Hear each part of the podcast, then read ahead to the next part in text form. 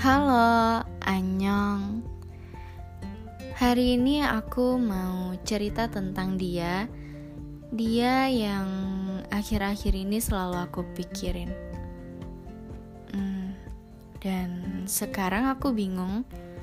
Aku harus mulai dari mana?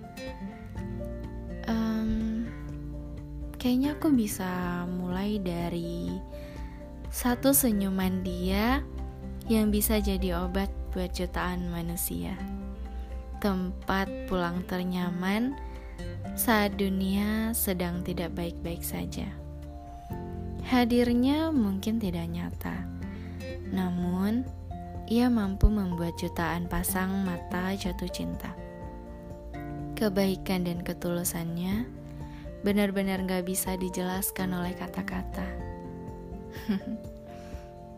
aku sampai bingung dan heran kenapa aku bisa memikirkan dia sampai sedalam itu gitu. Gak ada yang salah lah ya. Hmm, sebenarnya ada banyak hal lain yang harus aku lakukan dengan hidupku saat ini. Tetapi aku malah terjebak di sini untuk mengaguminya.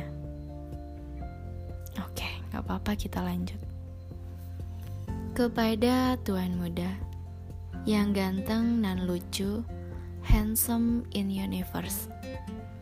Naksir banget sama kamu. Tapi aku sadar diri kalau kita itu kayak surat Yasin ayat 40. Yang artinya tidaklah mungkin bagi matahari mengejar bulan dan malam pun tidak dapat mendahului siang masing-masing beredar pada garis edarnya. Seberbeda itu aku sama kamu.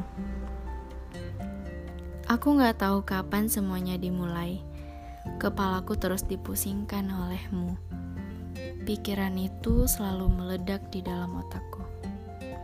Hati ini selalu bingung oleh perasaan yang semakin bertambah.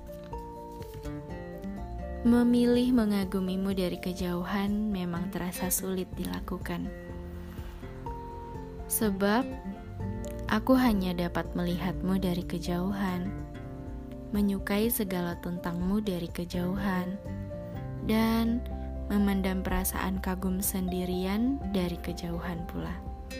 Maka dari itu, akibat mencintaimu secara diam-diam, menjadi terbiasa untuk mengagumimu dari jauh. Dan itu bukan kesalahan.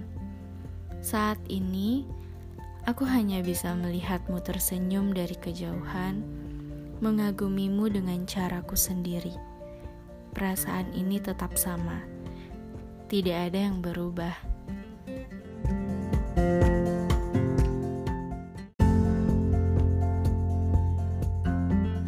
Hmm, Kincana.